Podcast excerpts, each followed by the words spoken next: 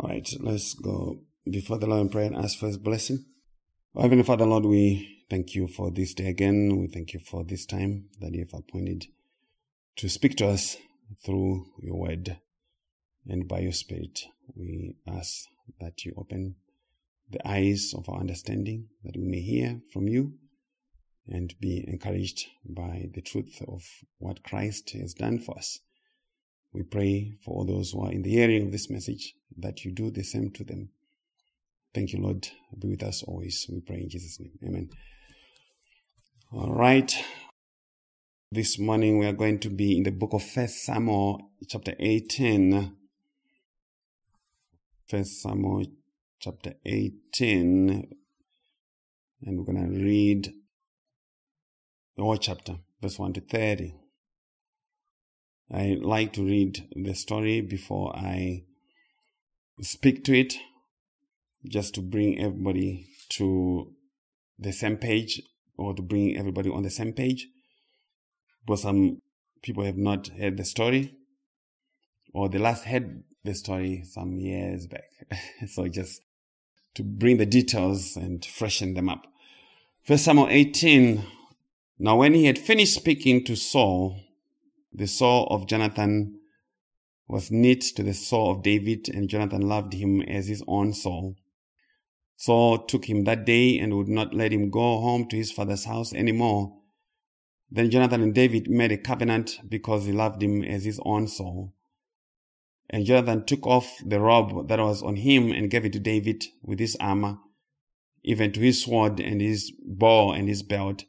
So David went out wherever Saul sent him and behaved wisely. And Saul set him over the men of war, and he was accepted in the sight of all the people and also in the sight of Saul's servants. Now it had happened as they were coming home, when David was returning from the slaughter of the Philistine, that the women had come out of all the cities of Israel, singing and dancing, to meet King Saul with tambourines, with joy, and with musical instruments. So the women sang as they danced and said, Saul has slain his thousands, and David is, and David his ten thousands. Then Saul was very angry, and the saying displeased him, and he said, They've ascribed to David ten thousands, and to me they've ascribed only thousands. Now what more can he have but the kingdom? So Saul eyed David from that day forward. Verse 10 And it happened on the next day that the distressing spirit from God came upon Saul, and he prophesied inside the house. So David played music with his hand as at other times, but there was a spear in Saul's hand. And Saul cast the spear, for he said, I will pin David to the wall. But David escaped his presence twice. Now Saul was afraid of David because the Lord was with him, but had departed from Saul. Therefore Saul removed him from his presence and made him his captain over a thousand, and he went out and came in before the people. And David behaved wisely in all his ways, and the Lord was with him. Therefore, when Saul saw that he behaved very wisely, he was afraid of him. But all Israel and Judah loved David because he went out and came in before them. Then Saul said to David, Here is my older daughter Merab I'll give her to you as a wife. Only be valiant for me and fight the Lord's battles. For Saul thought, Let my hand not be against him, but let the hand of the Philistines be against him. So David said to Saul, Who am I and what is my life or my father's family in Israel that I shall be son in law to the king? But it happened at the time when Merab, Saul's daughter, should have been given to David, that she was given to Adriel, the Meholathite as a wife. Verse 20 Now, Michal, Saul's daughter, loved David, and they told Saul, and the thing pleased him. So Saul said, I'll give her to him that she may be a snare to him, and that the hand of the Philistines may be against him. Therefore Saul said to David a second time, You shall be my son in law today. And Saul commanded his servants, Communicate with David secretly and say, Look, the king has delight in you, and all his servants love you. Now therefore become the king's son-in-law. So Saul's servants spoke those words in the hearing of David. And David said, Does it seem to you a light thing to be a king's son-in-law, seeing I'm a poor and lightly esteemed man? And the servants of Saul told him, saying, In this manner David spoke. Then Saul said, Thus you shall say to David, The king does not desire any dowry but 100 foreskins of the Philistines to take vengeance on the king's enemies. But Saul thought to make David fall by the hand of the Philistines. So when his servants told David these words, it pleased David well to become the king's son-in-law. Now the days had not expired. Therefore David arose and went, he and his men, and killed 200 men of the Philistines. And David brought their foreskins and they gave them in full count to the king that he might become the king's son-in-law. Then Saul gave him Michal, his daughter, as a wife. Thus Saul saw and knew that the Lord was with David and that Michal, Saul's daughter, loved him. And Saul was still more afraid of David. So Saul became David's enemy continually. Then the princes of the Philistines went out to war. And so it was whenever they went out that David behaved more wisely than all the servants of Saul, so that his name became highly esteemed. And that's the word of the Lord. The three titles to our message. Whose son is this? Whose son is this? And number two title, which is gonna carry the message, is gonna be the king's son-in-law. The king's son-in-law. And number three title is a poor and lightly esteemed man. A poor and lightly esteemed man. And we continue with our gospel narrative from the book of First Samuel. And the gospel nuggets will be as good as the content that God has been pleased to present and to reveal in any story. That is how things work in the gospel business. So we have established many things already and we'll continue to sort out more things as we continue to stitch the gospel puzzle pieces together. This is what has happened. This is the context of what has happened. Israel is in great trouble or has been in great trouble because of the Philistines for testimony of what things opposed the sinner's path to life and righteousness with God. The Philistines represented something in the matter of salvation, the things that would get in the way of your salvation. Essentially to say sin and the law have worked an impossible path for us as sinners to come to God, to be reconciled to Him by anything that we can do because of what God requires. Okay. So sin and law work together. They work as a couple to produce death. Whenever you bring sin and law together, you always have one outcome, and that is death. The wages of sin is death. And with death comes also the sentence of condemnation. Right? And we know from First Corinthians 15 that the power of sin is in the law. The moment that you give people something to do or not to do, they're going to do it. And when they do it, they get guilty and they're condemned. So that is the function of the law. Thus, if there has to be a way for sinners, if there has to be a path for sinners to make it right with God, it must come from the sermon that God gave to Goliath to preach. And that is the way of the one representative person or one representative man to come down and stand in the place of sinners and fight in the place of sinners and fight to the death. And that is say, all matters of salvation and matters of true religion were settled in the one man, Christ Jesus. Therefore, anyone who ventures out of that prescription, Christ is God's prescription to sin. No matter how religious they are or sincere, they are telling a lie on God and on Christ and on themselves. They do not know how God has determined to settle the matter of sin, death, and condemnation. So salvation is in the God appointed person, the mediator, the representative person, the surety who has taken upon himself all the obligations and liabilities on your behalf to perform, perform them to perfection before God. And that person is Christ Jesus and He alone.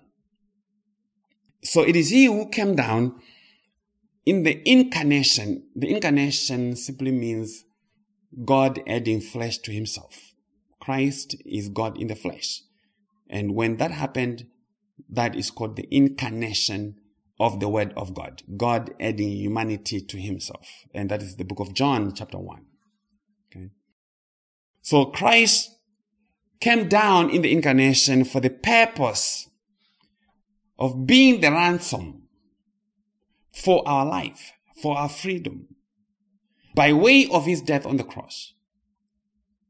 And Goliath, in his words, to Israel proposed that blood has to be shed to the death and that to say Christ had to come and die the death of the cross. Because without death, without the shedding of blood, there's no remission of sin. There's no cancellation of sin. God has annexed our salvation to the shedding of blood of his son. But the Lord Jesus was in this matter of salvation for more than our salvation. Jesus did not just come to accomplish our salvation. There was more to it. Hear this from the book of Hebrews, Hebrews 12. Let's go to Hebrews 12 verses 1 and 2. The writer of Hebrews says, Therefore we also, therefore we also, since we are surrounded by so great a cloud of witnesses, let us lay aside every weight and the sin which so easily ensnares us or besets us. And the sin that easily ensnares us is unbelief. That is the context of the discussion in the book of Hebrews. It's unbelief. People not believing God's testimony of Christ. And he continues verse 2 and says, Looking unto Jesus, the author and finisher of faith, who for the joy that was set before him, for the joy that was set before him, that's the line that I want to draw your attention to, for the joy that was set before him, endured the cross, despising the shame, and has sat down at the right hand of the throne of God. So there was joy set before Christ that caused him to despise the shame of dying as a criminal on the cross. There was joy being given, of being given great riches by the King, God the Father. Christ was promised great riches and glory for accomplishing our salvation. Also, the joy of having the king's daughter, the church. The church is the king's daughter. Given him by the Father, the church was given Christ by the Father. But on condition of him redeeming it by way of the death of the cross. And also the joy of justifying all of his father's house, making them free. And the joy ultimately of being seated at the right hand of the throne of God. Christ looked forward to that, but it was connected to our salvation. So it is important in gospel telling to tell the story not only as it benefits us, the sinners, but as it benefits the Lord Jesus Christ. After all, the whole gospel testimony is not for the sinner, but for the glory of God through the Son. The salvation of us as sinners was not the ultimate end of God's purpose. The glory of God in the Son was and is the ultimate reason, the ultimate end, the purpose of all of creation and of salvation. Everything in God's creation speaks to the glory of the Son. There's not a single thing that does not testify of Christ Jesus. And that is why salvation cannot be by works. Because by works we are trying to earn something that God only gives for free. Salvation cannot be earned because it's only given for free, free of charge and cannot be lost either because it was never conditioned on you accomplishing it. You can't earn that which is given freely. So we cannot be preaching the complete story of Christ if we do not speak to what it is that he actually accomplished. What did he accomplish? And when we understand that, we have more freedom in our day to day life even. So Christ is the proven workman who accomplished something in his appearance in Palestine and in his death on the cross. So David came down to where Goliath was at the battlefield. Having refused the armor that was given him by Saul, Saul had wanted to give his armor to David to use it to fight against Goliath. And David said, No, I can't wear that. It's too heavy for me. I cannot walk in it. Why? Because that was not the way that God was going to accomplish Israel's salvation from the power of the Philistines. Salvation from the Philistines could not be accomplished through carnal means, through weapons or whatever man could devise or bring to the fight. It had to be God given means. And so we see the Lord Jesus, Christ Jesus, the Lord Jesus.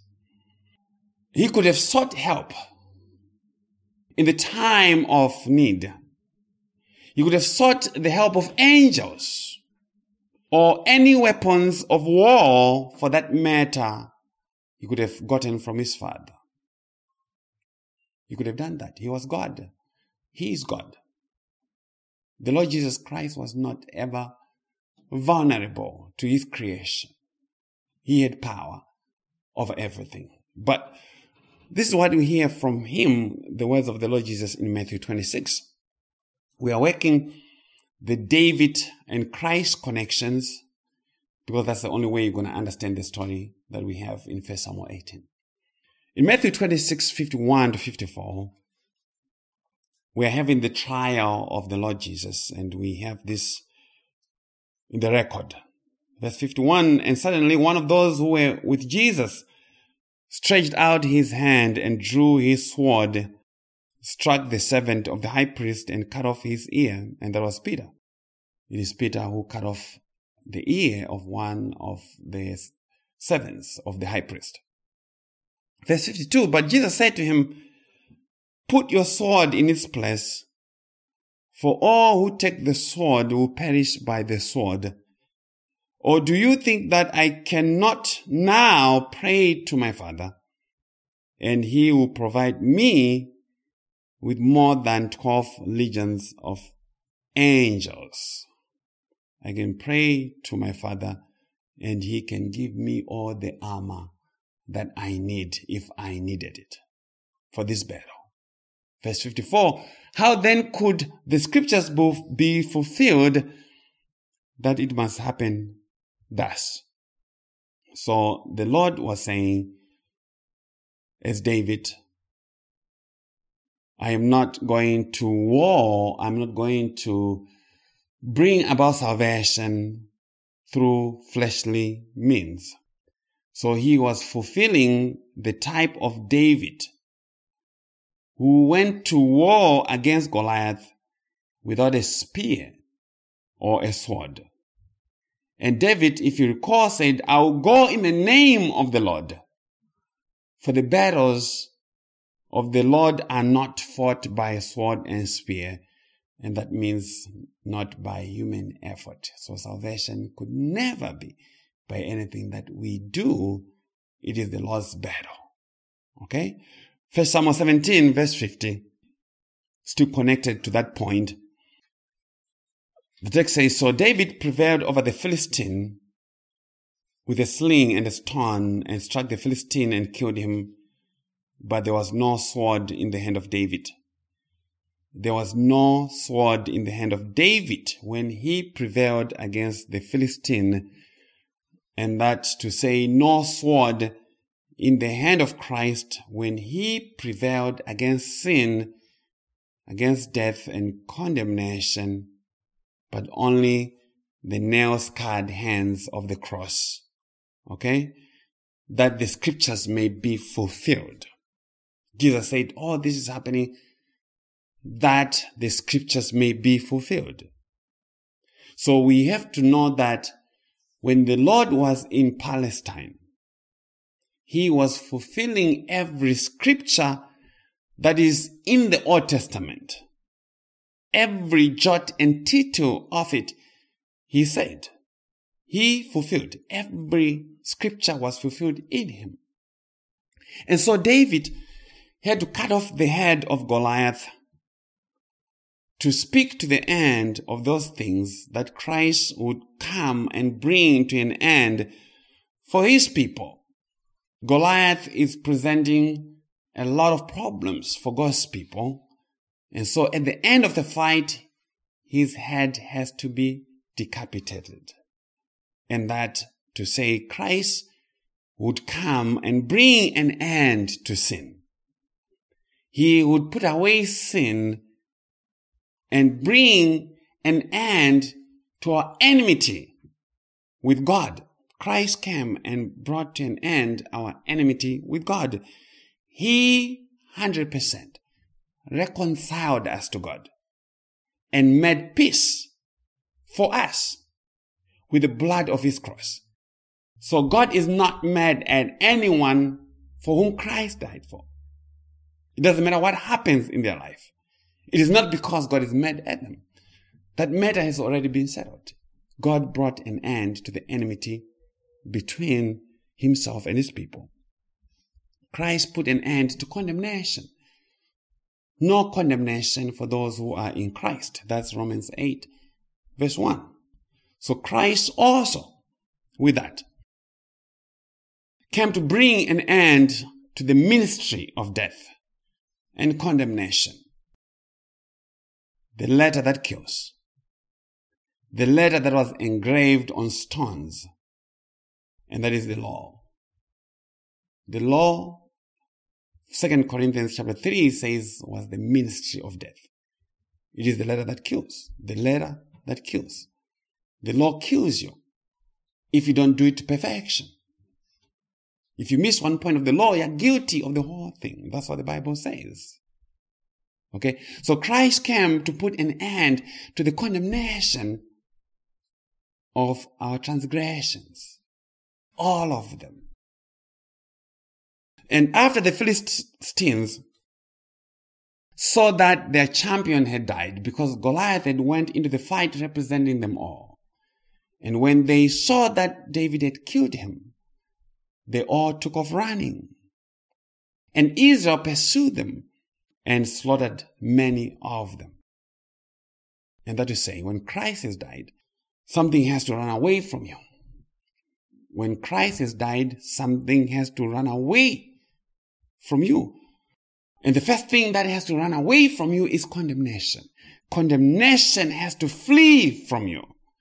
And all accusations of unrighteousness have to flee. There are not two ways about it because Christ made complete payment. He made full satisfaction for your sin debt before God. So all those things that were against you have to flee from you. Okay? So Israel routed the Philistines and disposed them of, dispossessed them of their possessions. And that's 1 Samuel 17, 53. Then the children of Israel returned from chasing the Philistines and they plundered their tents. The tents of the Philistines were plundered as spoils of war. But why? Why did they plunder them? Because remember, King Saul had done the same thing with the Ammonites. And he went and plundered them and he got in trouble. But when it happens with David, the Israelites do not get in trouble for it. Why? Isaiah 53 verse 12. David is representing Christ.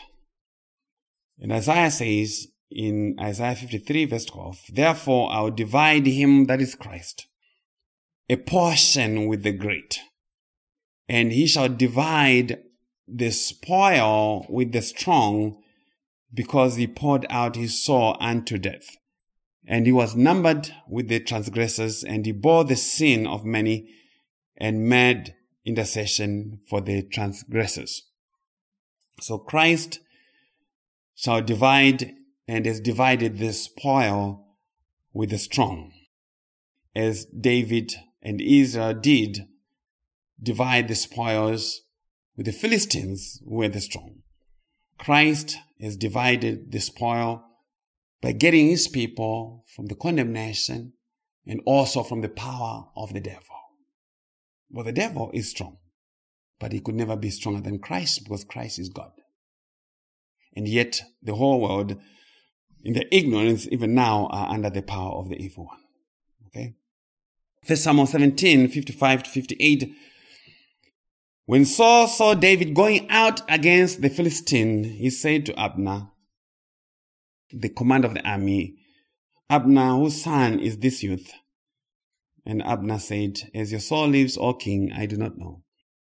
So after Saul had been, had witnessed the exploits of David, he asked his army commander, Abner, and said, Whose son is this youth? He became more curious of David. But that is surprising coming from the king because David had been coming all along and playing the music instrument, the harp, for him, and even had served Saul as his armor bearer. So why would the king come and ask the question, Whose son is this? In the light of what has just happened, but this is a great delivery that has happened for Israel. Possibly, Saul wasn't asking who David was, to know David, but was for the first time becoming more curious about David's family connections. Whose son is this? I need to know more about this family who have a son who can do such wonders, play the music well, and not only that, defeat the Philistines. Whose son is this? But whatever the reason, this is the conversation. Verse 56, 1 Samuel 17. So the king said, Inquire whose son this young man is. The king is very much interested in David now. Then David, then as David returned from the slaughter of the Philistine, Abner took him and brought him before Saul with the head of the Philistine in his hand. I just find that very interesting. Like David is just dangling the head of the Philistine. He has it with him. Just opens the door with someone's head in his hand. Like, what do you need that for?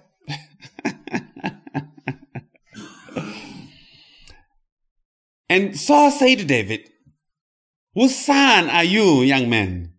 So David answered, I am the son of your servant Jesse the Bethlehemite. Pay attention to how David answered. He did not say, I am David. Have you forgotten me, O king? No, he said, I am the son of your servant Jesse the Bethlehemite. He identified himself with his father. And that to say the Lord Jesus did not go about saying, I'm Jesus. He identified himself as the Son of God, as the Son of Man, the two titles that Jesus identified himself as. I'm the Son of God. He identified himself with the Father. I am the son of Jesse, the Bethlehemite. And he gets in trouble for it. And Christ comes and says, I am the Son of God. And that drove the Jews nuts. Okay? So that is the true identity of the man who accomplished our deliverance from the hands of the Philistine. He is the son of Jesse. He is the son of God. Christ Jesus is a descendant of Jesse because he's the son of David. Okay? But what was this conversation really about? Remember, it was promised that the man who would defeat and kill Goliath will be blessed of the king and even get his very own daughter. That was what was agreed before the fight that whoever would go and fight Goliath and kill him, they'll be given the king's daughter. And David is the man who has done this. And so the king ought to know his family connections. He has to know the true identity of this man. Because a relationship has to be established now between David and the family of Saul because of the king's daughter. And that will take us to 1 Samuel 18. That's the context of 1 Samuel 18. Okay? Let's go to 1 Samuel 18, beginning at verse 1. Now, when he had finished speaking to Saul, the soul of Jonathan was knit to the soul of David, and Jonathan loved him as his own soul. So here we get introduced to one of Saul's sons, Jonathan. I believe Jonathan was the firstborn of the three sons of Saul, who was also in the hearing of this conversation that happened between the king and David, and even Abner, the army commander of David, of King Saul.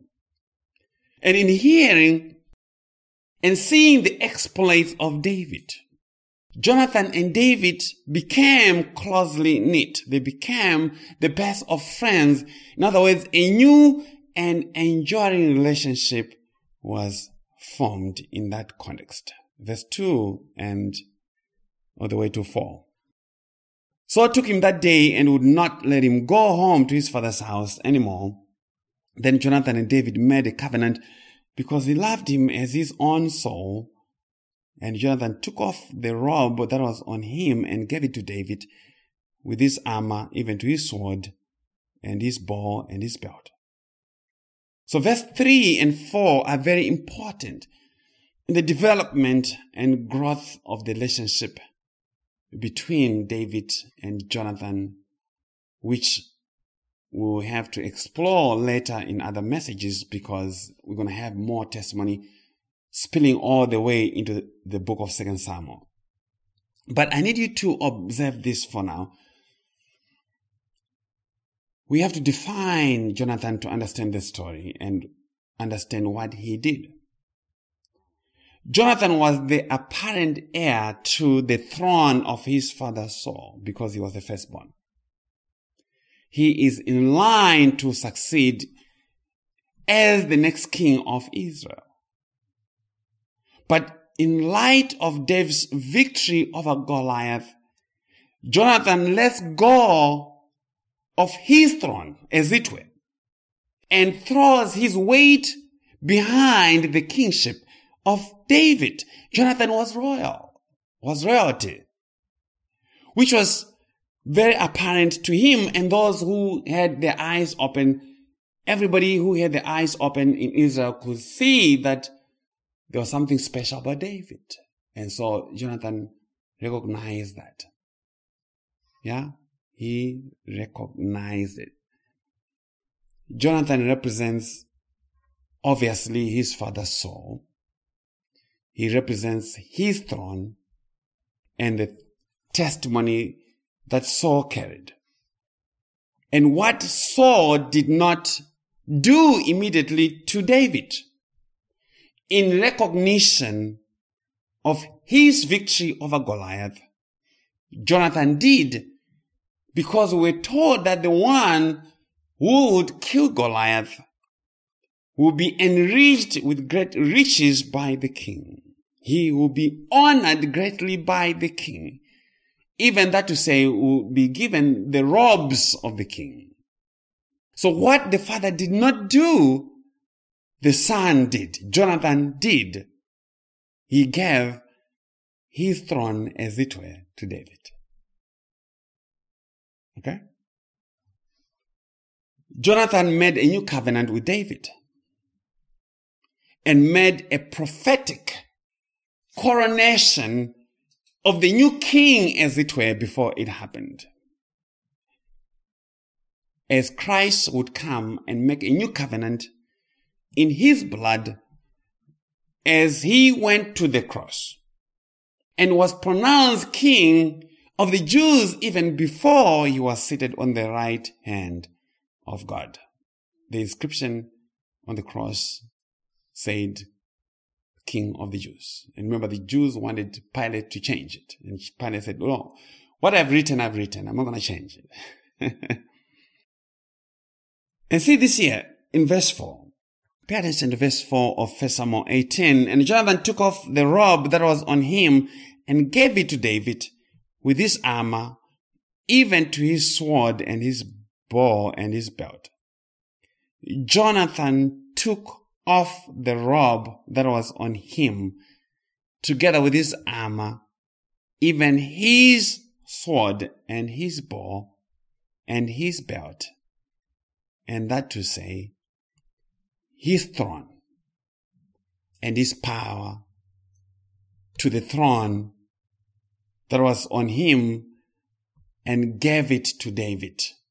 All the power that was in the throne of Saul coming through the son, Jonathan, was now going to go to David. Jonathan stripped himself of his royal regalia and gave it to David as acceptance of God's divine election of the new king of Israel, David, even Christ. And that means what? The only two people who have been vying to be the king over God's people. There's a testimony of the law as one of the kings and the testimony of Christ as God's appointed king. And so when Jonathan strips himself, it means the end of the law as the ruler of God's people. And the law knows that it has come to the end of its ministry. The law had its time that it was given. And it had come to the end on account of Christ. So it strips itself of its glory because of the ministry of Christ, whose glory surpasses it. The ministry of Christ is better than the ministry of the law. The ministry of the law condemns you all the time. And so the gospel has greater glory than the glory of the law. The goal, the gospel, sorry, has more glory because it declares our salvation from the condemnation of the law. Okay? So a new covenant has to be made with the new king who will now rule over Israel.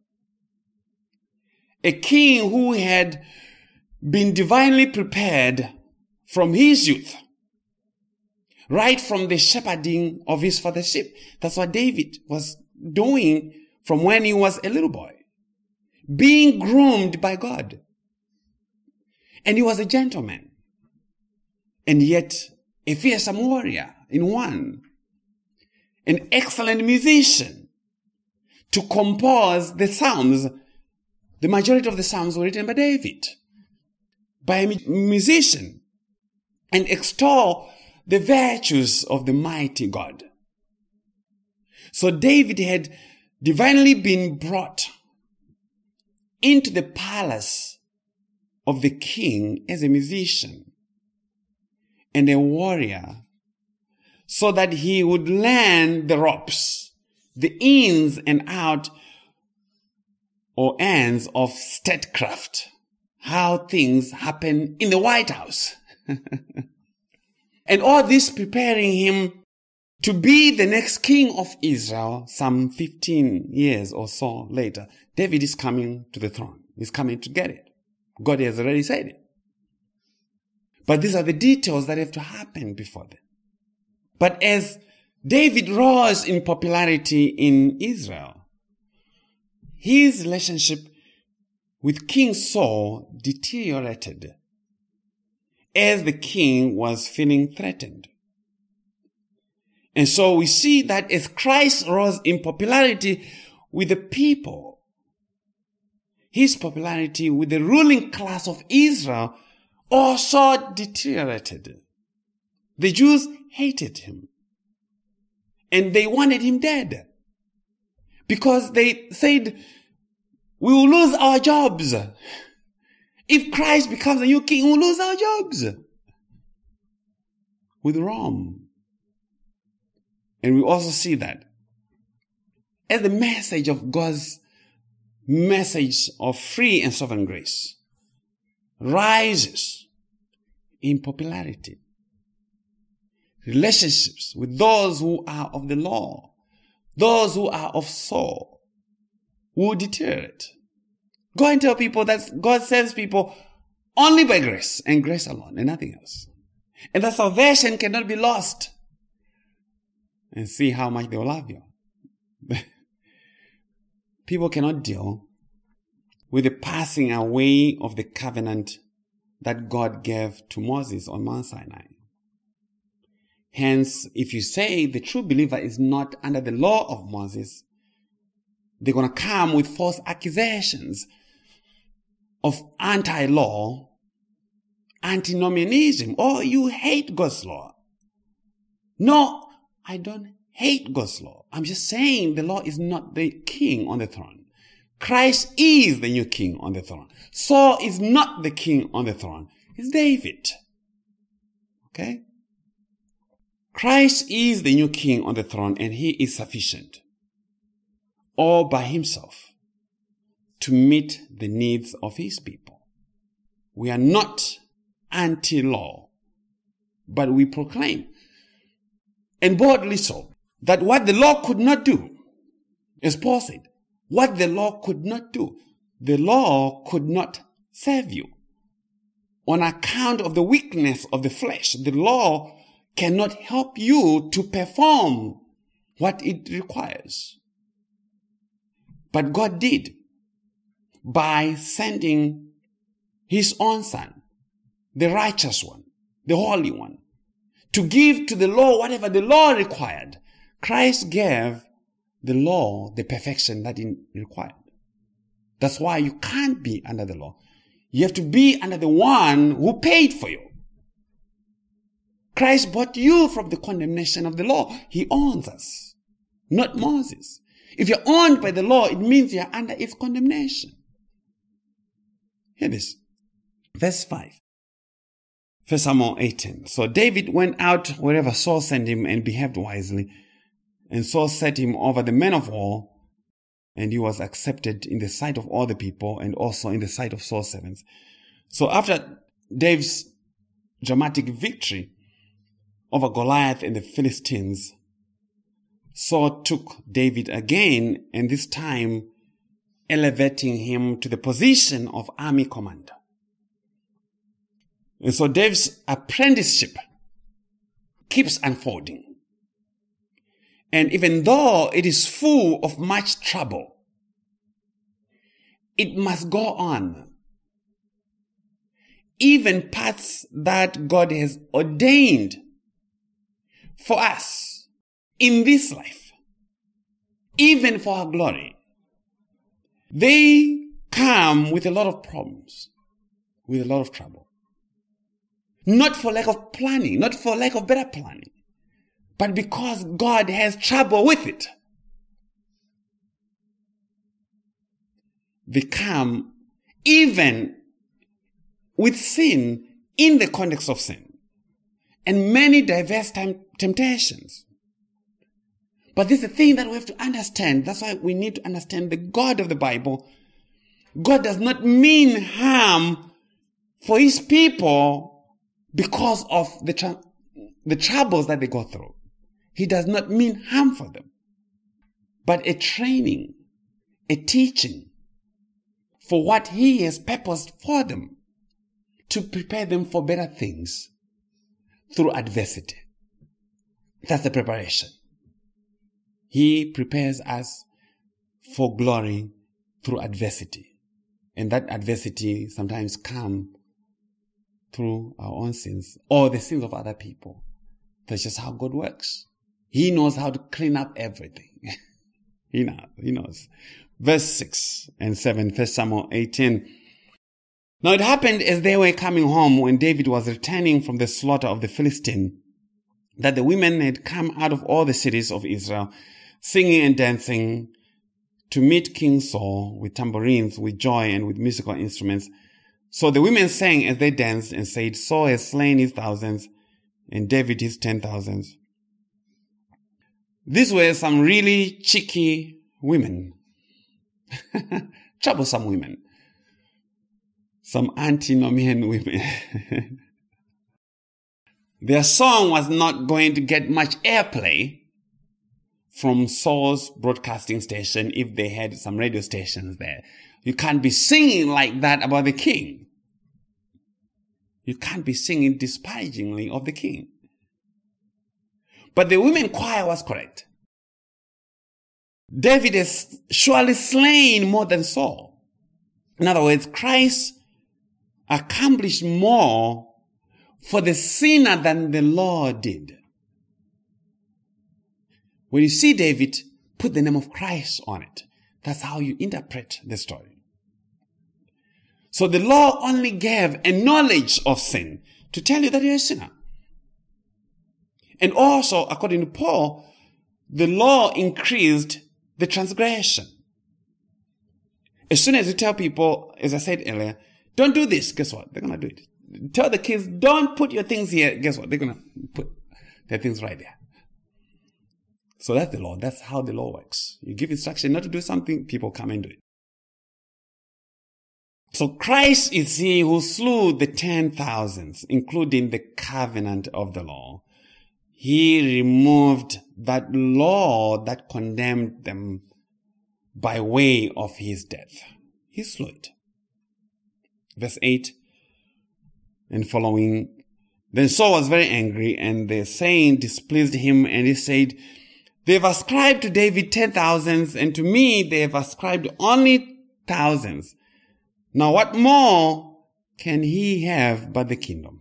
Of course, David must have the kingdom. Yes, Christ must have the kingdom.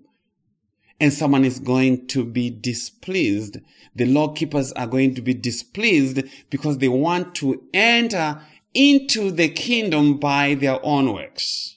The kingdom of Christ cannot be entered by human works. it is freely given. You freely enter.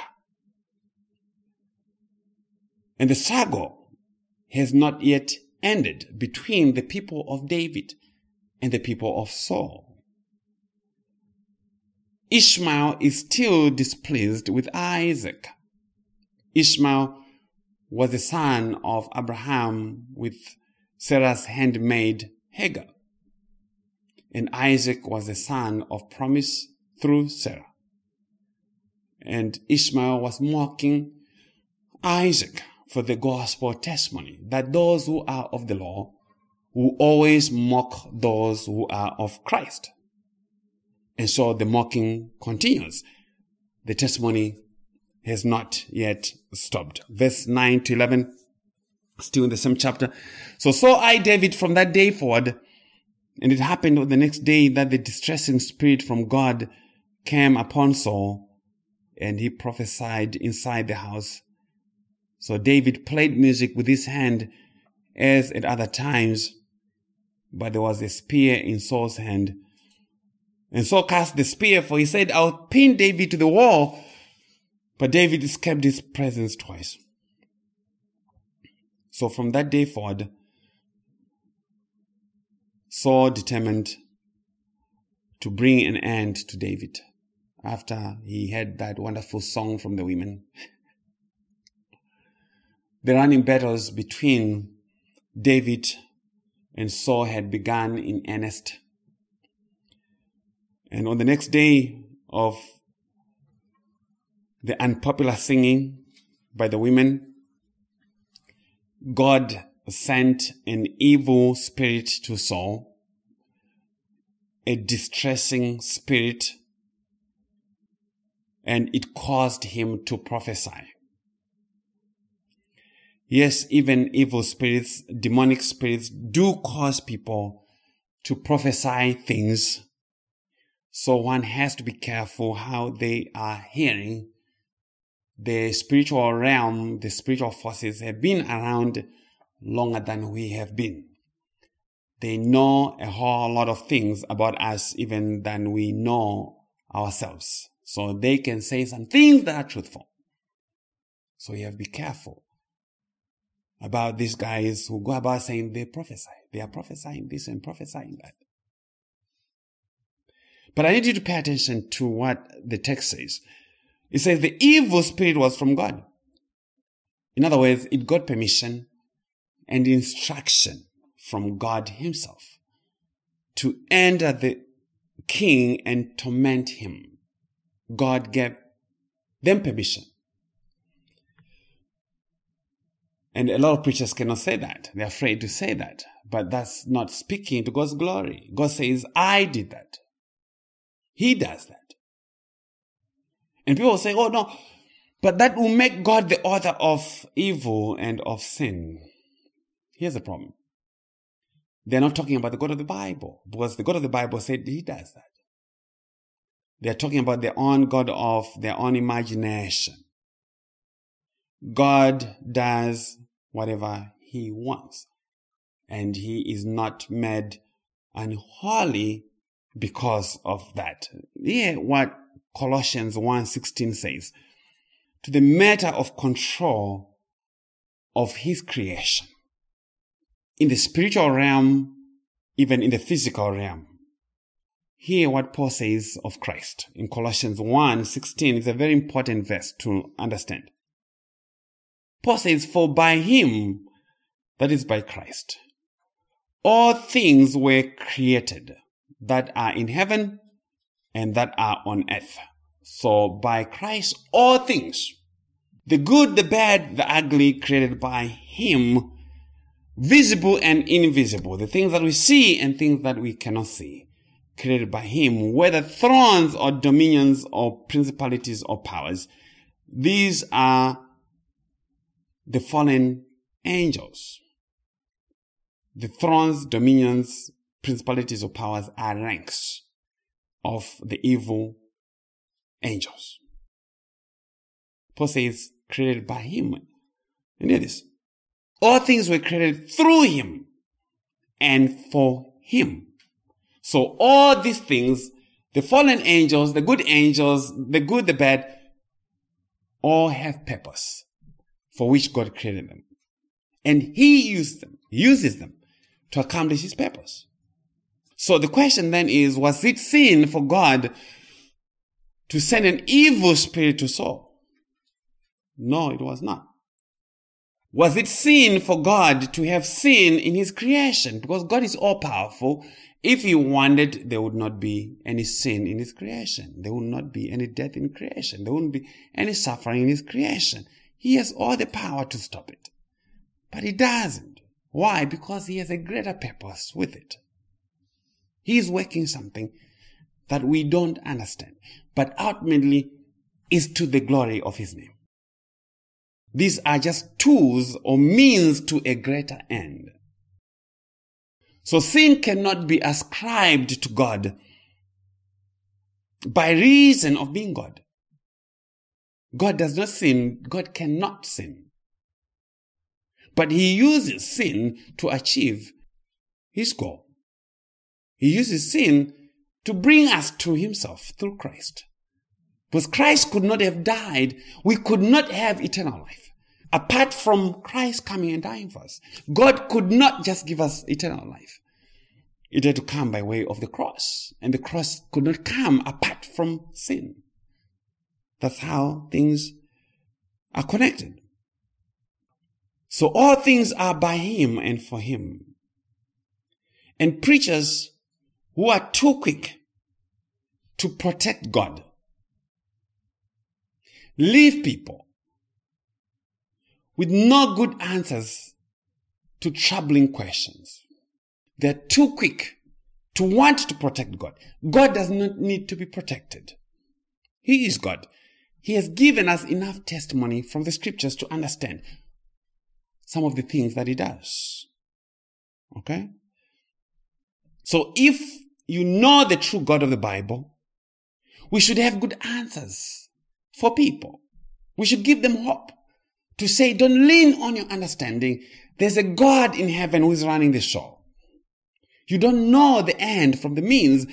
You cannot try to extrapolate what has happened today into 20 years from now, into 50 years from now. You don't know that. But God knows. He knows what He means by seemingly the difficult things that He brings in our life.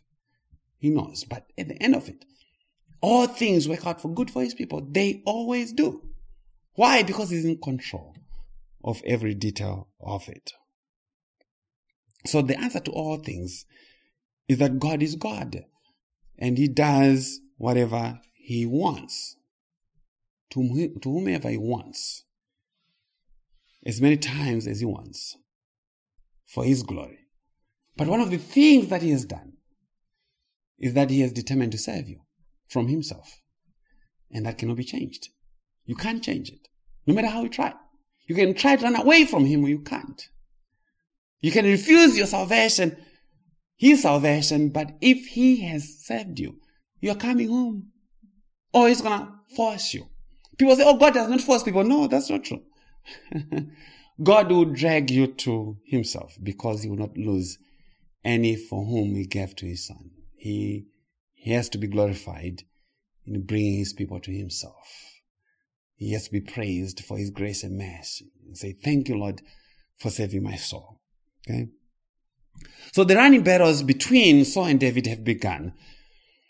With Saul wanting to kill David with his spear. But like the Jews after him, David could not die. The Lord could not die before his time, as the book of John repeatedly says. The Jews were after Jesus, wanting to kill him, but they could not lay their hands on him. And John would say, because his time was not yet. But in the fullness of time, Saul would have his wish granted through the law because the Christ, the son of David, would finally be pinned down to the wall of the cross by the spear of the law. Because remember, David, Saul is seeking to pin David to the wall through, by means of his spear. And what is that saying?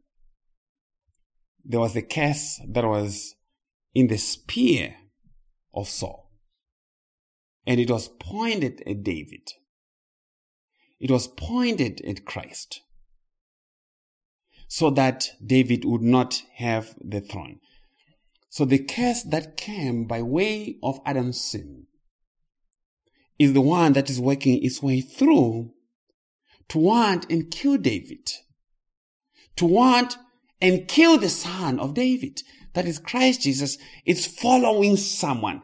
Because the curse of our sin could only be removed by one from the house of David. Even the Lord Jesus Christ. That's where the curse was removed. Galatians chapter 3. So that's the spear. Hear this. Verse 12. Now Saul was afraid of David because the Lord was with him, but departed, but had departed from Saul. And rightly so. Saul was afraid for his throne. The Lord had departed him, had fired him from his kingship. But for now, he will retain his throne to develop more gospel testimony. There's still a whole lot of gospel testimony that is to happen between now and the time that David comes to the throne. Verse 18, therefore Saul removed him from his presence and made him his captain over a thousand. And he went out and came in before the people. So Saul decided to take care of the David problem by promoting him. Be careful of the promotions. by promoting him to be his captain of a thousand. And that is to say, he had his own ulterior motives for that, pro- for that promotion.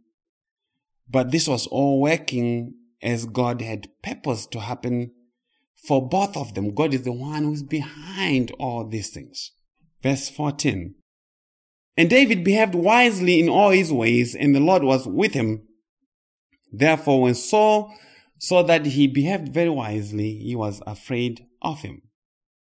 So that is Christ behaving wisely in all his ways and driving the ruling elites of the Jews crazy, behaving wisely, not breaking the law, fulfilling everything that God required him to do. And as a result of that, the Jews even got more fearful of the Lord Jesus. But not everyone hated or was afraid of David, nor of Christ. Not everybody in Palestine hated Jesus. The common people gladly followed him, they gladly had him. Here is verse 16. But all Israel and Judah loved David because he went out and came in before them. All Israel and Judah, the two houses, loved David as he was going in and out before them in leading them in battle against the Philistines and their enemies. Verse 17. Then Saul said to David, Here's my older daughter Merab. I'll give her to you as a wife. Only be valiant for me and fight the Lord's battles. For Saul thought, let my hand not be against him, but let the hand of the Philistines be against him. When Saul saw that he had no power over David to destroy him, to stop him from ascending to the throne, he thought to enlist the help of his daughter and the Philistines to do his bidding. It seems Saul had begged out on the promise of 1 Samuel 17 verse 25 that the man who would defeat Goliath would get the king's daughter. It seemed like. But remember, this is God's script. Saul is not driving anything. There's no one who's driving anything in this story. It's not David, it's not Saul. It's God who's driving the narrative. So I need you to understand that. So God is the one introducing all these different twists and turns to the story because there's gospel testimony behind those twists and turns. And this verse 17 of 1 Samuel 18 is very glorious testimony. Glorious gospel testimony. And may the Lord grant you understanding what I'm about to share. I'm going to read that verse again and then go to my point. Verse 17 says, Then Saul said to David, Here is my older daughter Merab. I'll give her to you as a wife. Only be valiant for me and fight the lost battles. For Saul thought, let my hand not be against him, but let the hand of the Philistines be against him. David must get the king's daughter, because that's what was agreed in the chapter before. Because he killed Goliath. So he must get the king's daughter. That is already an established fact. Christ must get the king's daughter, the church. That is an already established fact by God's decree from eternity that Christ should have a bride. He should have a bride. Not two ways about it. But more gospel testimony has to be woven around the story. There's a lot of moving parts in the story of Christ. So remember, the king, King Saul, was also a type of God the Father. Because he is the one who has the daughter to be given to David. Even Christ, because of his victory over Goliath. The condition for David to get the king's daughter is to kill or was to kill Goliath. The condition for Christ to get the church was for him to die on the cross. That's the only condition of salvation. It's not about anything that we do. That is the decree of God. The church is given to Christ on account of his suffering, on account of his obedience, on account of his own death on the cross. So God the Father knows and has stipulated that the one who gets the church must also suffer death. Suffer death fighting the lost battles. The gospel is Christ coming and fighting God's battles. As Saul said. Okay? So what happens? Saul appoints David to lead the army into battle that he may suffer death at the hands of the Philistines. In the matter of the gospel, Christ is he who was appointed the captain of our salvation for the suffering of death at the hands of the Philistines. Saul is in the picture of God the Father and he's giving the decree that the man who has to get his daughter must lead the army and go to battle and die there. That's the condition. And the Philistines then are standing for the hands of sin. Sin imputed to Christ is what caused him to die. Those are the hands of the Philistines. And in this, Christ was fighting the Lord's battles, God's battles, to redeem his church. But if Christ does not come and die, the daughter of the king remains single. And it's not good for a man to be alone. That's Genesis 2, 224. It's not good. Therefore, a man shall leave his father, right, and mother, and be joined to his wife. That was talking about Christ. That's the mystery. When we have our marriages, that's speaking the mystery of Christ in the church. That's the connection. That's how God has fulfilled what we have as a shadow. Our marriages are a shadow of the substance. The substance is Christ. It's our eternal marriage to God through Christ. Okay. So sin came upon us for Christ to die according to the statement by King Saul. Sin was the means to the death of Christ. Christ Jesus could not die apart from our sin, and yet God appointed him to die for our sins from before the foundation of the world. Lamb slain from before the foundation of the world because of the king's daughter. His glory and because of the Philistines. And that is why the book of Genesis, God comes to Adam and says, The day that you shall eat, you shall surely die. In the day. He didn't say if you eat. That's how a lot of people say it. That's not what the text says. God does not put a condition and say, well, if you don't eat it, then you'll be fine. No, he says, in the day that you shall eat, you shall surely die.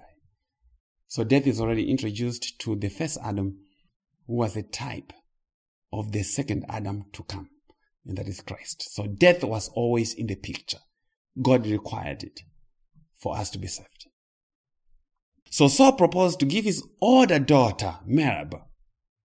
But David had some protestation to make to the king's idea. Verse 18. So David said to Saul, Who am I and what is my life or my father's life in my father's family in Israel that I shall that I should be son-in-law to the king? David says, Who am I? And what is my life in my father's family in Israel that I should be made son in law to the king? Remember, this is where you can deduce things that are not written but that are there in the text. The daughters of Saul are beautiful girls. Why? Because we know the father was handsome. It's already in the text that Saul was very handsome. And so the daughters of the king were very beautiful girls. And David is looking at himself and is like, man, oh man, how, who am I to be made the son-in-law of this king and all these beautiful girls? So that is what David would become. Getting married into royalty. That is Christ speaking of what would become of him in respect of his human relations with the church and God the Father. Because remember, Christ, though being the Logos, he is the Word of God. When he adds human nature to himself, he just now takes the testimony of David and says, Where am I?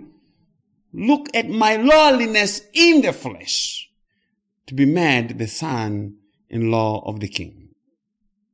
So if Christ has to get the king's daughter, what does that make him to the king? It makes him the son-in-law to the king. he is made the son-in-law to God the Father.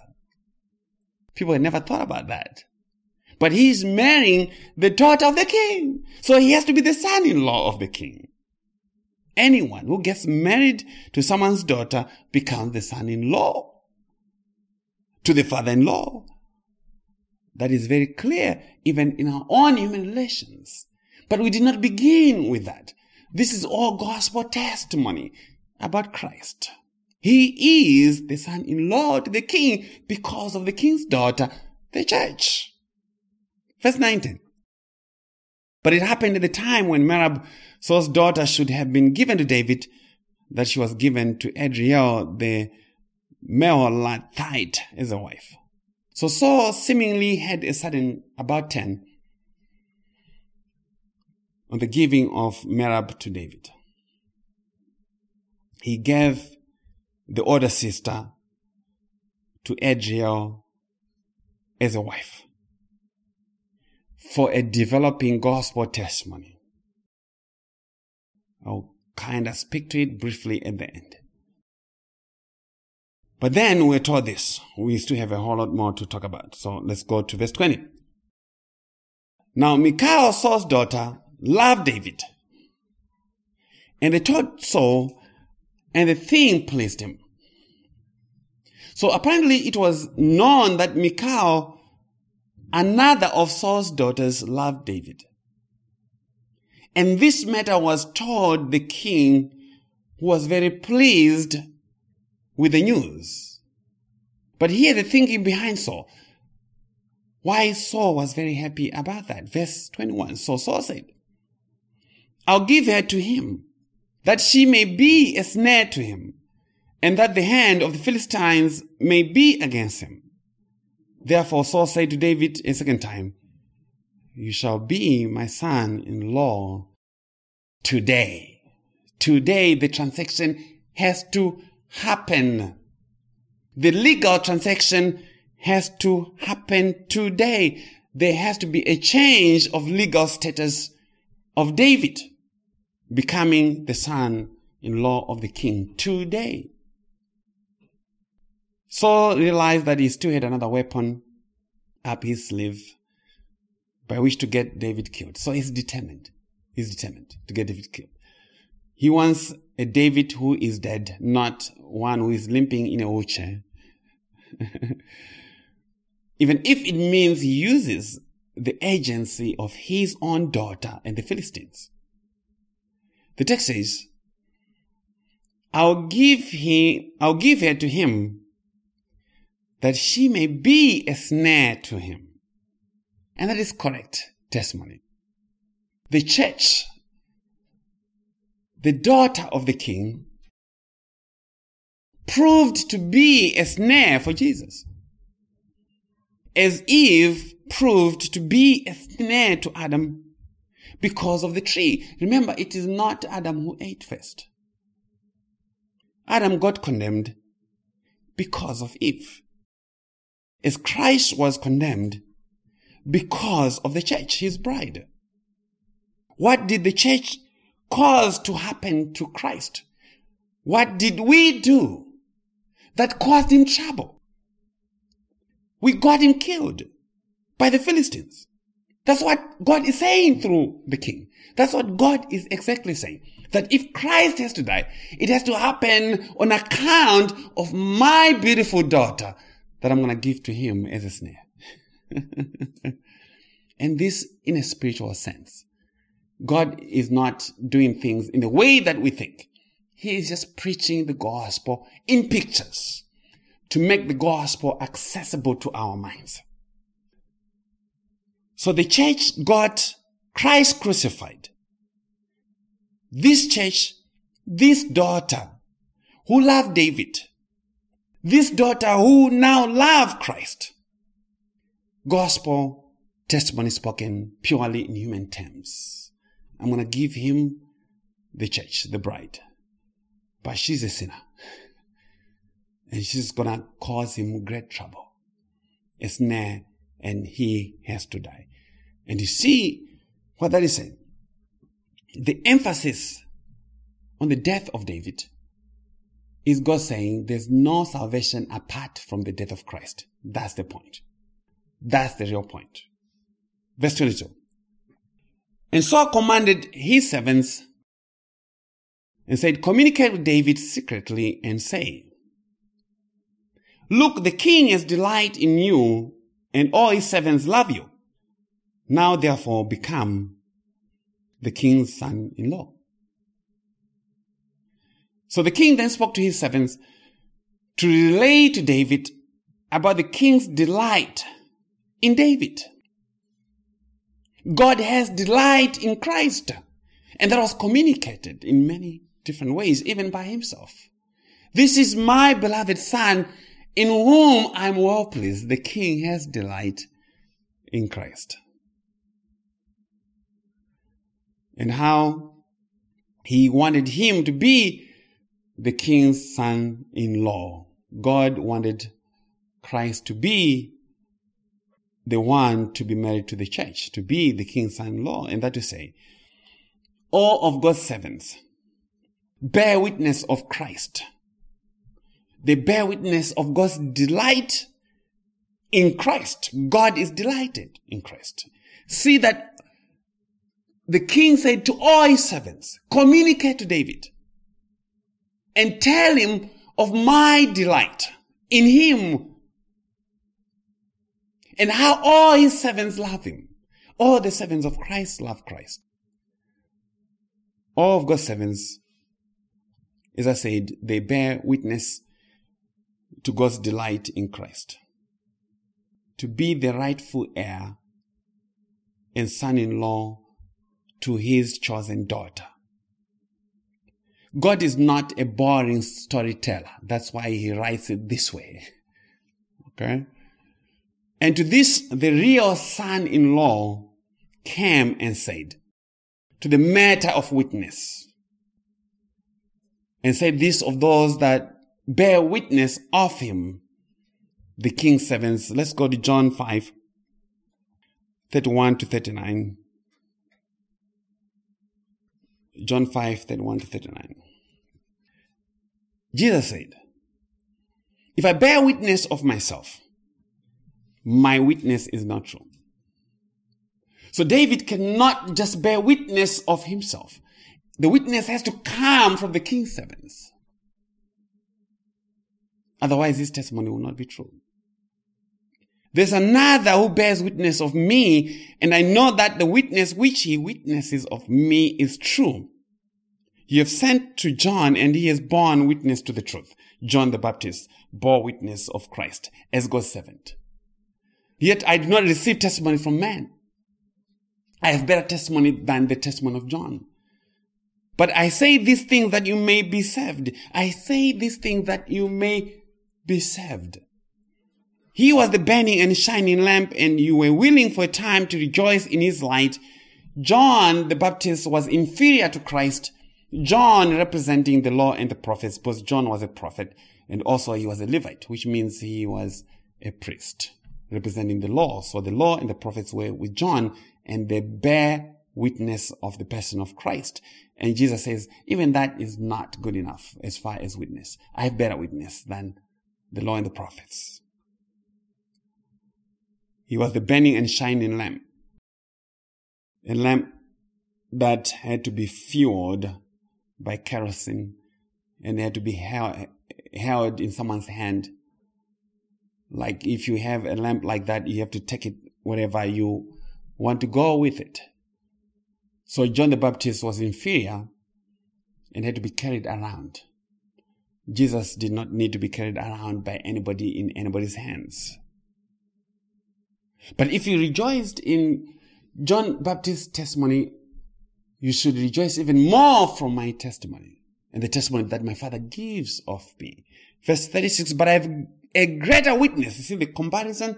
But I have a greater witness than John's. For the works which the Father has given me to finish or to do, the very works that I do bear witness of me that the Father has sent me. The works that David was doing bear or bore witness that God was with him. That's the testimony that we hear from 1 Samuel 17 and 18, that God was with him. The works that David did bore witness that God was with him. Verse 37, and the Father himself who sent me has testified of me, just as Saul testified and said, Oh, you go tell David that I have delight in him.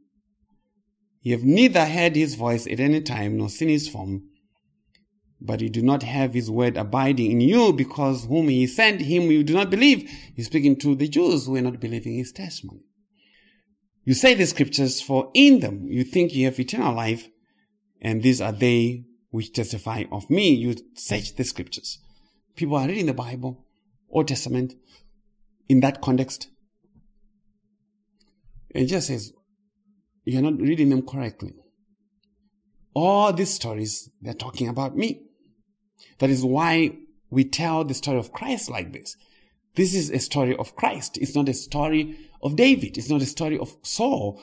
This is God preaching Christ through those persons. Okay, verse 23. So Saul's servant spoke those words in the hearing of David, and David said, Does it seem to you a light thing to be a king's son in law, seeing I'm a poor and lightly esteemed man? So David is right. Does it seem to you a light thing to be a king's son in law? That is the position that Christ holds with respect to the church. You know all the issues that happen with the monarchy in England, the drama around it. It's not an easy thing to be married into that family. it is not an easy thing to be married into royalty. So that is the position that Christ holds with respect to the church. This is the position of royalty and taking care of a royal bride, a high maintenance bride. royalty is high maintenance. She has to be kept looking pretty all the time. She needs new and expensive clothes by way of his death. You're not going to be shopping at Walmart to clothe royalty. She has to be kept clean and above reproach. And that is why the Bible says Christ ever lives to make intercession for her to keep her clean. It's high maintenance to keep the church clean. So David said, is it not a light thing? It is not a light thing to be called the king's son-in-law. This is so involving. So do not minimize what Christ has done to make us clean and make us above reproach before God, make us blameless before God. He suffered reproach for the sake of our salvation. And see that David said, seeing I am a poor and lightly esteemed man. You see, that's the problem. If you're marrying into royalty and you're poor, you won't be able to meet all these needs. So Christ was the poor and lightly esteemed man. That is who he became when he added humanity to himself. He was poor in that he veiled his glory that he had with the Father. He covered it in his human flesh so that people could not just see it. They just saw an ordinary person. A thing that had never happened before from all of eternity. So he became poor by that very fact of adding humanity to himself. He became poor in his incarnation, in his birth in the flesh. Let's go to Luke 2 verse 7 hear this about his birth. And she brought forth, that is Mary, the mother of Christ, and she brought forth her firstborn son and wrapped him in swaddling clothes and laid him in a manger because there was no room for them in the inn. Jesus did not have a nice crib from Maurice Furnitures. he was in the manger. This is the God of creation. In some manger, some feeding trough for animals. That's his entrance into the world. And Paul would let us say of him, of his poverty in 2 Corinthians 8 verse 9. For you know the grace of our Lord Jesus, that though he was rich, yet for your sakes he became poor. He became poor. That you through his poverty might become rich, become rich toward God by giving you his righteousness. Okay? So Jesus did not have a home in this world.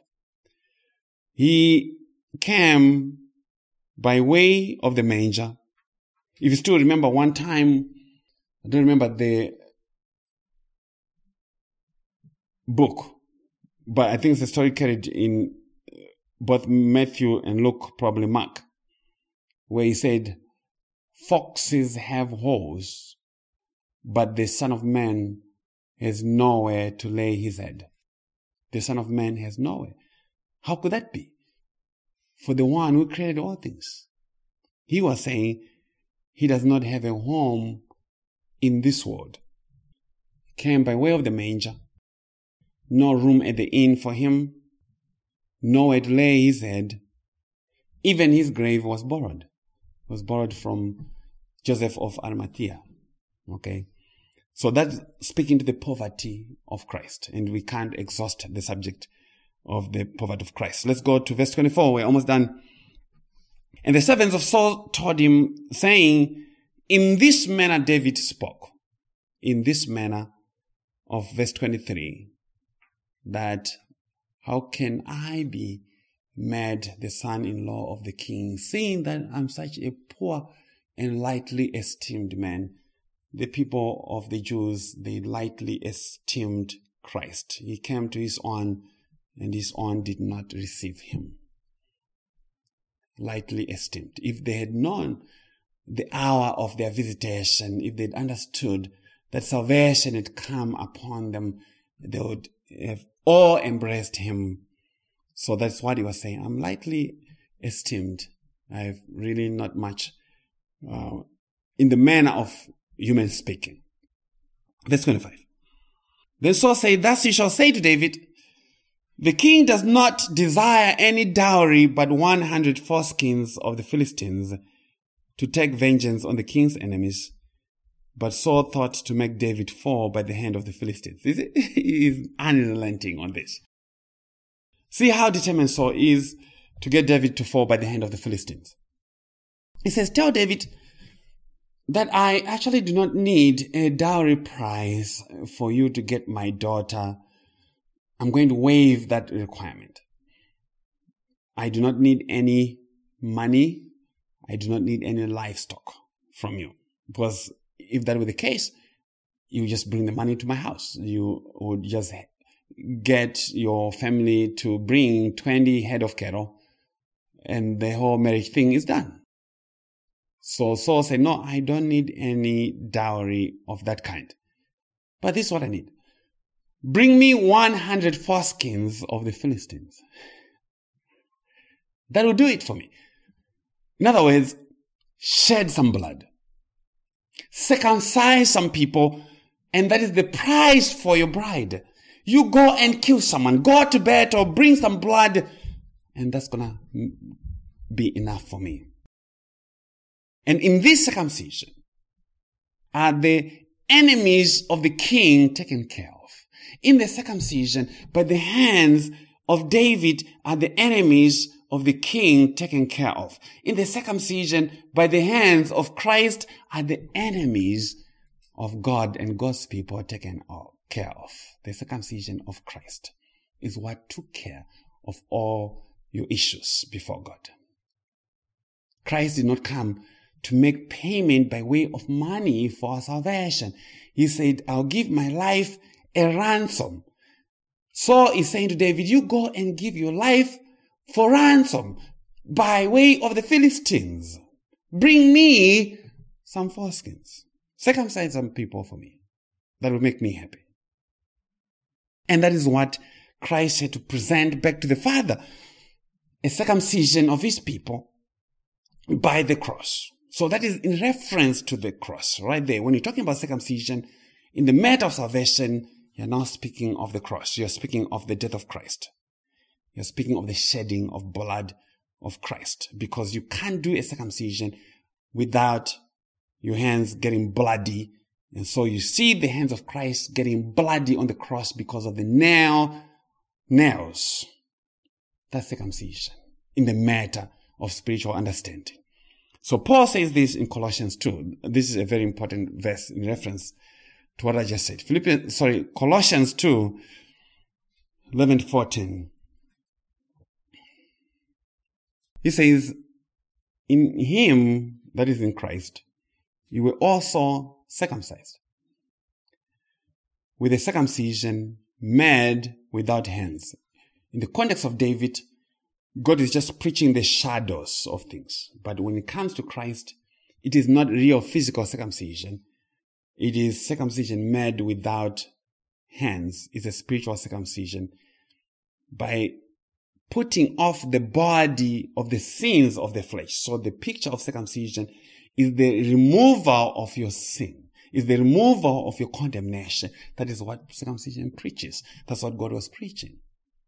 So by putting off the body of the sins of the flesh by the circumcision of Christ, buried with him in baptism, in which you also were raised with him through faith in the working of God who raised him from the dead.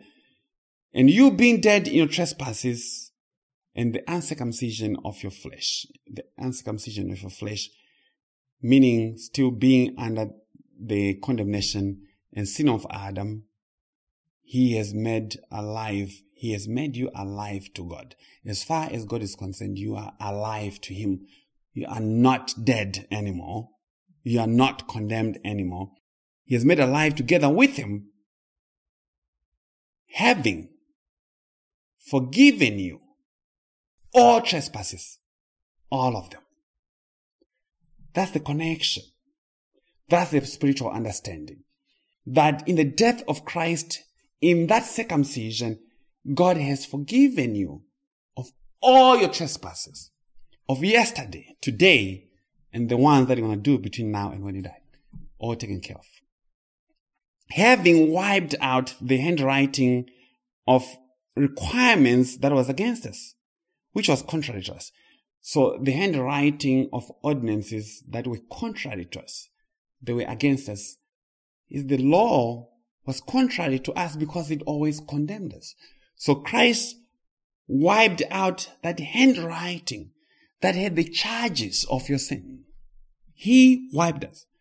Sorry, he wiped the handwriting and he has taken it out of the way having nailed it to the cross. That's what Christ did.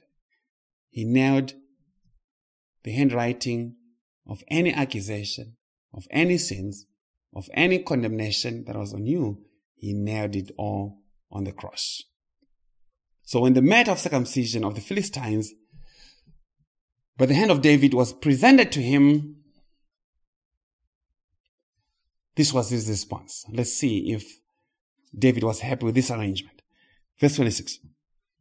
So when his servants told David these words, it pleased David well to become the king's son-in-law. Now the days had not expired. Therefore David arose and went, he and his men, and killed 200 men of the Philistines. And David brought their foreskins, and they gave them in full count to the king, that he might become the king's son-in-law. Then Saul gave him Michal, his daughter, as a wife. So it pleased David to accept the mission, to hear of this requirement by the king. It was something that was within his capacity to do. It was something that was agreeable to him. And it pleased David on that condition to be the king's son in law if this was the only requirement for him to satisfy. And thus, it pleased Christ to be God's son in law in respect of our salvation, in respect of the cross and our redemption. He willingly offered himself. Christ willingly offered himself to accomplish our salvation, to go to war with the Philistines and circumcise some people. As did David for Michal and to bring foreskins back to God as David did to the king Saul and Christ by way of his shed blood. He brought a people to God. Christ brought a people to God and see that David brought not just 100 foreskins, but 200, double.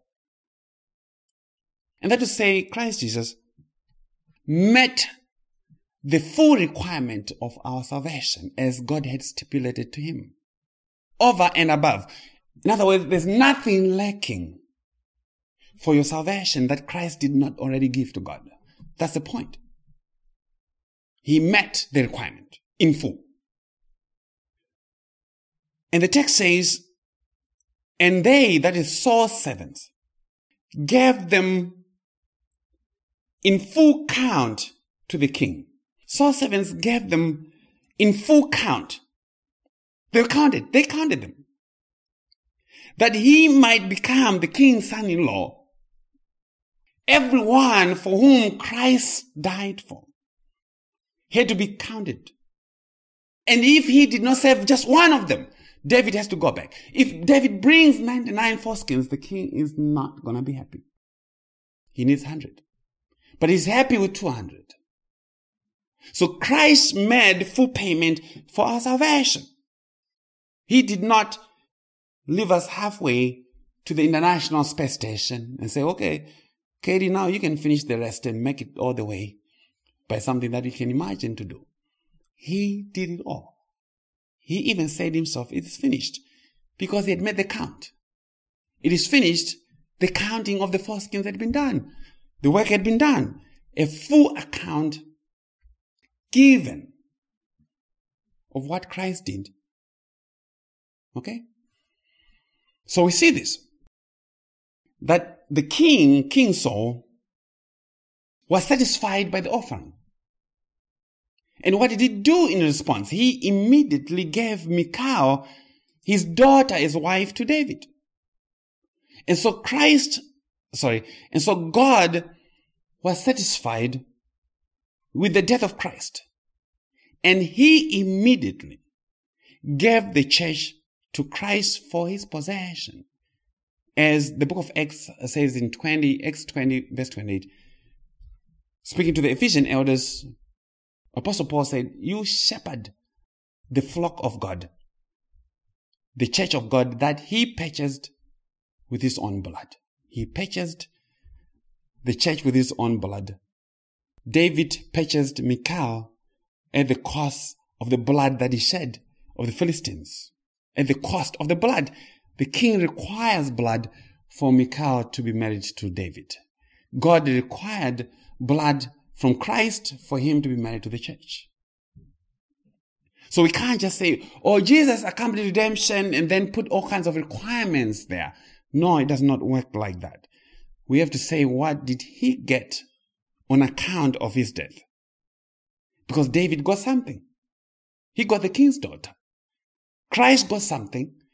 The king's daughter. That is the church. In other words, he justified the king's daughter by the shed blood, because that's what the blood is supposed to do. The blood is for the remission, for the cancellation of the sins of the king's daughter. And he took her to himself and became the king's son-in-law. So, what was the conclusion by Saul about David and what he had done? Verse 28. Two more verses and we're done. The Saul saw and knew that the Lord was with David and that Michal Saul's daughter loved him. Two conclusions. God was with David, and that Saul's daughter was well in the hands of David. She loved David. God is with Christ, and the church loves Christ. The church is represented by the testimony of Michal without any doubt. Okay, verse 29. And Saul was still more afraid of David so Saul became David's enemy continually. Why? Because the gospel testimony through David and Saul is yet to be concluded. There's still a whole lot more things that God has to work out. That's why it was not concluded here. Verse 30. Then the princes of the Philistines went out to war, and so it was whenever they went out that David behaved more wisely than all the servants of Saul so that his name became highly esteemed. David's military success and popularity continued to increase. And that for the testimony of Christ. The glory of Christ shall continue to increase in our eyes as we get to know him better, even more in all of eternity. Because when Jesus prayed in John 17, he said, Father, I would want, I would like for all those that you gave to me to behold the glory that I had with you from before the foundation of the world. Christ wants you to see the glory that he has and be blown away by it. I want them to come and see it because they've never seen anything like it. And the Father answered that. Every prayer of Christ was answered. And so you shall behold the glory of Christ that he had with the Father before the foundation of the world. Okay? So let me con- connect a few things for you to conclude my message. Many would be wondering why David did not get Merab immediately because she was not married. And Merab was Saul's older daughter, and she had to be, should have been given first as the wife. And those who know gospel testimony from the Old Testament types may have already solved the puzzle. The two sisters represent two covenants. As David and Saul represent two covenants. Saul represents the covenant of the law. David represents the covenant of Christ, the New Testament. The old covenant of the law is represented by Merab, the older daughter, and the new covenant by Michal. Christ is not married to us in the old covenant of the law, but the new. And so, David could not be married to Merab. He had been married to the second one, to the second covenant. Merab and his husband, Adriel, will later bear five sons together and guess what? David shall kill the five sons. Why? Because Merab representing the Old Testament, according to Romans 7, the law bears fruit what? Unto death. The law bears fruit unto death. The covenant of the law bears fruit unto death. So that is the testimony that is there I have a whole another message that I want to preach on it. And I'll connect those more points much more clearly from the text of that scripture. But that's the reason why. Those two girls represent two covenants and Christ is married to us in the second one, represented by Michal. But I need you to see the David Christ connections. What David got from the king in the aftermath of his victory over the Philistines, he got the daughter's king, Michal, who loved him. And that to say Christ, the poor and lightly esteemed man, did not just die to make our marriage to him possible. Later, at some point, at faith and repentance. We are not married to Christ. God is not having a marriage ceremony every day someone comes to Christ. But the church as a body is one. That's called, that's why the New Testament calls it the body of Christ is one. So the marriage transaction happened for all who are in Christ the one time that he offered himself. So what happens in time is that the daughters of the king, but they're born at different stages of history, the Holy Spirit is sent to them by God to say, Oh, do you know, or did you know that I received 200 foreskins from David, from Christ for your marriage? I have given you to David. You belong to David already. So faith and repentance does not cause us to belong to Christ. They prove that we were already given to Christ. You understand the connection? We don't have to, re- if our marriage to Christ is dependent on something that we do, we are always going to fall short. And God will not do that. King Saul will not take any less than 100 foreskins. So the condition has been stipulated and the condition has been satisfied by Christ. It is the cross. So we come and rejoice in that the king accepted what David brought to him, and David got the bride, and the king accepted what Christ brought to him, and he got the church. He got the body that is uh, the body of the elect. Also, I have two more lines. And a full count of the foreskins was done before the king. And it was agreeable to him. It satisfied him to give Michal to David as God did with Christ. So a full count of the work of Christ was done. Every jot and tittle was made account for, and God was satisfied with it. And God gave Christ the the bride. I'm gonna have to connect something that just came to my mind as I went to the US embassy the first time to come to the United States 23 years ago. I spoke to this lady, I don't remember her name, but I submitted my documents.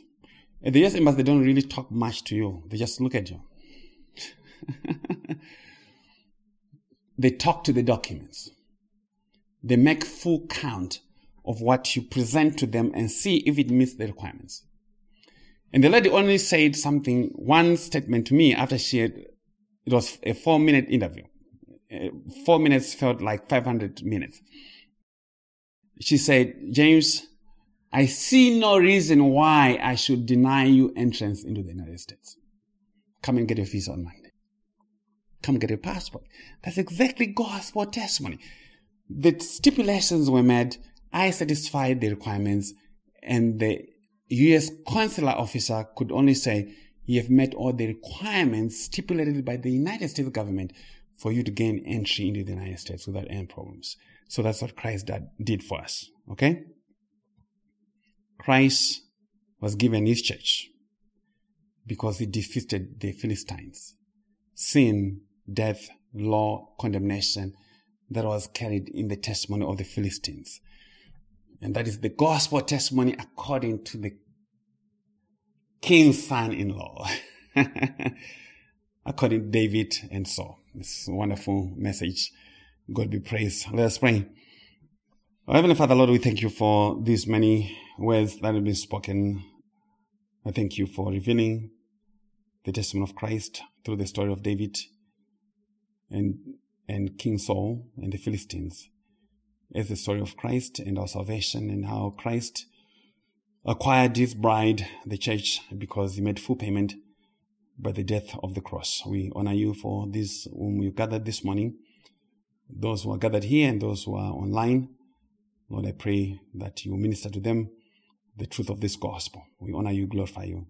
In Jesus' name we pray. Amen. All right, the daughters of the king. Bye bye. we'll see you later.